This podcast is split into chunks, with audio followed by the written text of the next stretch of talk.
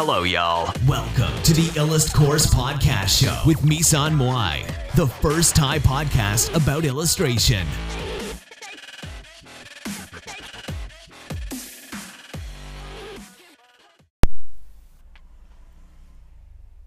ขายงานนะคะ ปัญหาโลกแตกของเด็กและผู้ใหญ่ที่อยากทำงานวาดนะคะ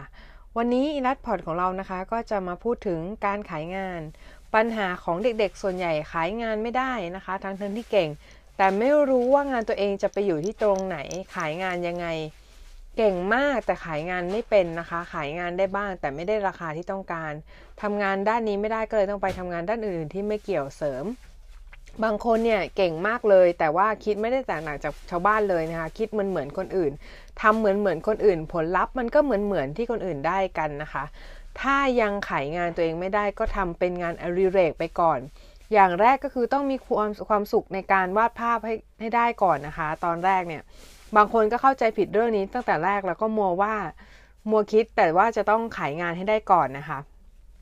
ความจริงอันเจ็บปวดในการขายงานก็คือ ข้อแรกนะคะ ต้องวาดรูปเก่งแค่ไหนถึงจะประสบความสำเร็จในสายนี้ จริงๆแล้วคุณไม่ต้องวาดรูปเก่งอลังการก็ได้ในการที่จะประสบความสำเร็จ แต่ว่าคุณจะต้องรู้ว่าตลาดอยู่ตรงไหนและเขาจะซื้องานคุณตรงไหน มันไม่จำเป็นที่เราจะต้องทำเยอะทำอลังการ เพ้นถึกเสมอไปตลาดในโลกนี้มันมีหลายจุด เราจะอยู่จุดไหนนะคะพูดง่าย ๆ ก็คือแค่ยื่นสิ่งของให้กับสิ่งที่คนคนนั้นหรือตลาดนั้นต้องการ ถ้าตลาดนั้นต้องการการ์ดถึกๆ คุณก็ต้องเพ้นเยอะ แต่ถ้าคุณจะไปจับตลาดแต่งบ้านอะไรพวกนี้ การแต่งบ้านมันก็มีหลายแนว ถ้าคุณจะเอาแนวน้อยแต่งบ้านใช่ไหม ภาพที่เอามาแต่งบ้านแนวน้อยมันก็ต้องไปน้อยด้วย ไปแนวน้อยด้วยนะคะ แล้วมันต้องเป็นคนละแนวกับแนวเพ้นถึกแน่นอน บางคนก็ย้อนอีกว่า เออพี่แต่พี่ก็ถึกนะ บางรูปก็เยอะ บางบอกตรงๆไม่ได้ชอบงานที่ทำเยอะๆของตัวเองนะคะ แต่ที่ต้องทำเยอะๆเพราะเด็กๆส่วนมากที่มาเรียน จะดูผลงานจากความถึกความสวยงามของภาพอาจารย์เป็นส่วนใหญ่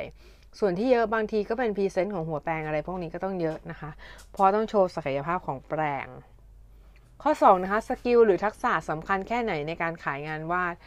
หลาย ๆ คนนะคะไปโฟกัสที่ skill มาก ๆ แต่กลับตกม้าตายในการที่จะขายงานของตัวเอง เราไม่ได้บอกว่า skill ไม่สำคัญนะสำคัญ แต่คุณจะต้องรู้ว่าตัวเองทำอะไรอยู่ และจะไปที่ไหน มันเหมือนคุณแข่งวิ่งมาราธอนกับแข่งวิ่งเพื่อไปโอลิมปิกเนี่ยคนละเรื่องเลยนะคะ บางคนอาจจะถามกลับว่าเออแล้วภาพพี่มันขายได้ไหม ก็เดือนนี้มีภาพล่าสุดงานคอลเลคชันนะคะ ส่วนตัวขายได้ 7,800 ให้กับคนต่างประเทศนะคะ ก็ขายได้ให้คนที่ชอบงานเรา ซึ่งก็มีอยู่ แต่มันก็ไม่ได้ขายได้ทุกวัน มันก็ต้องมีงานอื่นที่เป็นงานทางด้านศิลปะเหมือนกัน แล้วก็ต้องหาว่าอะไรที่สามารถขายได้เป็นจำนวนมาก และเป็นแหล่งรายได้ของเรานะคะ แหล่งรายได้มาจากไหน บางคนก็ไม่รู้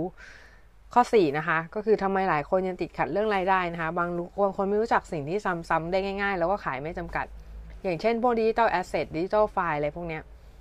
สิ่งที่คุณพลาดไปคืออะไรรู้ไหม เพราะว่าคุณเอาเวลาไปแลกเงินนะคะ เวลาของคนเรามีจำกัด คน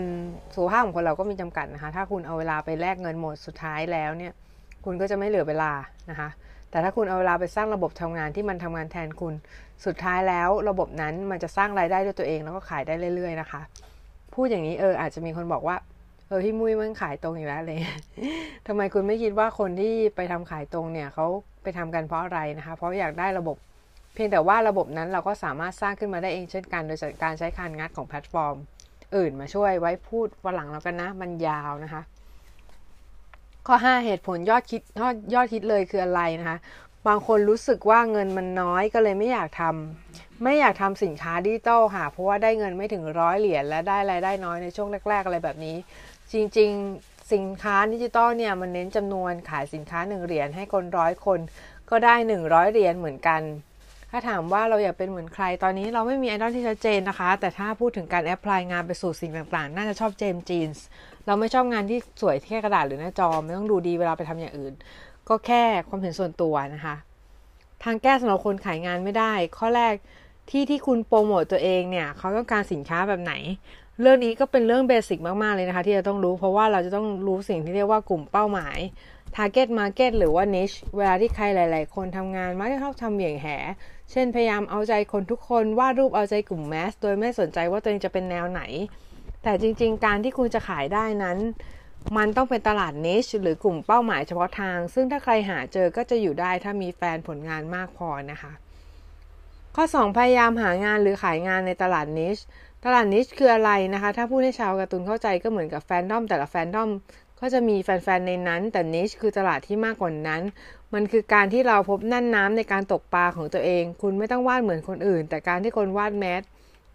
ก็ไม่ได้ผิดนะ ท่านจะเน้นขายคนจำนวนเยอะ มันก็เป็นอีกตลาดหนึ่งแต่ตลาดแมสการแข่งขันมันสูง จะทำให้เราท้อถอยไปก่อน ถ้าเราไม่สำเร็จ แล้วพอเราไม่สำเร็จในตลาดแมสมันก็อาจจะทำให้เราเข้าใจว่าเราวาดไม่เก่งเราฝีมือไม่ถึงเลยจะประสบไม่ประสบความสำเร็จจริง ๆ มันไม่ใช่นะคะ การที่คนเราประสบความสำเร็จมันมีองค์ประกอบหลายอย่างมากกว่านั้น มันมากกว่าคำว่าเก่งหรือไม่เก่งมากมายนะหนักนะคะ จริง ๆ เราไม่จำเป็นต้องไปพยายามพิสูจน์ความสามารถด้วยการทำงานแนวนั้น ถ้าเราไม่อยากจะไปแนวนั้นจริง ๆ ข้อ 3 อย่าไปดูช่องทางของคนอื่นค่ะ อย่าไปดูบ่อปลาของคนอื่น ว่าคนอื่นเขาตกปลากันยังไงอะไรแบบนี้ เพราะว่ามันจะทำให้คุณเกิดการเปรียบเทียบว่าปลาคนนั้นตัวใหญ่กว่าปลาคนนั้นดีกว่า แล้วที่จริงสิ่งที่นักว่าคนทำคืออะไร เราไม่รู้คนอื่นทำอะไรนะคะ แต่ว่าทำยังไงนะคะ แต่ว่าเราขุดรูหรือว่าบ่อของเราไว้แล้วเราให้ปลามา เวลาจะจะตกปลาเนี่ย เราก็ต้องดูว่าปลาชนิดนี้ ชนิดนี้เนี่ยกินเหยื่อยังไง กินอะไรเป็นอาหาร พูดจริง ๆ ที่เปรียบด้วยเป็นปลาเพราะว่าจะได้เห็นภาพ ไม่ได้กะว่าจะเปรียบลูกค้าว่าคือปลาที่เราจะล่อตีหัวเขาลงรูเลยแบบนี้นะคะ เขาเรียกวิธีนี้ว่าการตลาดแบบดึงดูดนะคะ ลูกค้าพอใจมาหาเรา อะไรแบบนี้ง่ายๆก็คือคุณต้องรู้จักลูกค้าของตัวเองดีมากพอ ถ้าไม่รู้จักให้สมมติ persona หรือบุคลิกภาพของลูกค้า ลูกค้าเราจะเป็นคนแบบไหนนะคะ อะไรแบบนี้ก็คือต้องคิดขึ้นมานะคะข้อ4นะคะ สิ่งที่คนไทยไม่ค่อยทำกันเลยก็คือการสร้าง asset นั่นก็คือการสร้างสินทรัพย์ของตัวเองในที่นี้พอบอกให้สร้างสินทรัพย์ ทุกคนก็จะคิดถึงหุ้น การลงทุนและอื่น ๆ ที่เกี่ยวกับ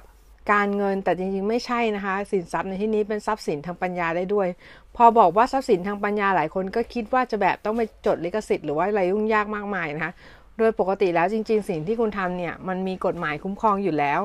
การที่คุณไปจดทะเบียนลิขสิทธิ์อะไรอย่างเนี้ยมันเป็นการทำเรื่องทางกฎหมาย ถ้าคุณไม่สินขายสินค้าชิ้นใหญ่มากๆ คุณก็ไม่จำเป็นจะต้องไปจด คุณสามารถขายหลายอย่างไม่ใช่แค่ภาพ แต่ขาย asset ให้คนอื่นไปทำงานต่อได้ด้วยอย่างเช่นแปรงหรือว่าอาจจะเป็น digital stamp อะไรพวกนี้นะคะ เป็น niche market คุณจะ niche ขึ้นอีกได้ถ้าขายแปลง Photoshop อย่างเดียวอะไรพวกนี้นะคะ ข้อ 5 อย่ายึดติดผลงานอะไรก็ได้ที่เป็นของเราขายได้ดีค่ะ บางคนอาจจะบอกขาย brush ขายแปรงนี่มันไม่ได้ขายภาพมันเป็นแปรงมันเป็นงาน creation เหมือนกันนะคะมันเป็นงานสร้างสรรค์ เป็นงานที่เราได้สร้างมากับมือของตัวเอง เพราะฉะนั้นมันก็ถือว่าเป็นผลงานเหมือนกัน